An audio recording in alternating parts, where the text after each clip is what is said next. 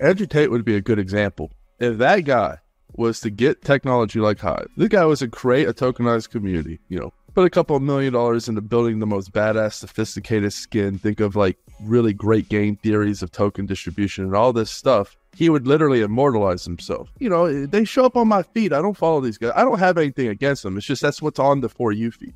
And I see him just bitching about Instagram blocking or, you know, the, the shadow banners or the matrix attacking, you know, being censored. And it's like there's an obvious solution out there. And people with this kind of much awareness are the perfect candidates to then become a breakaway community.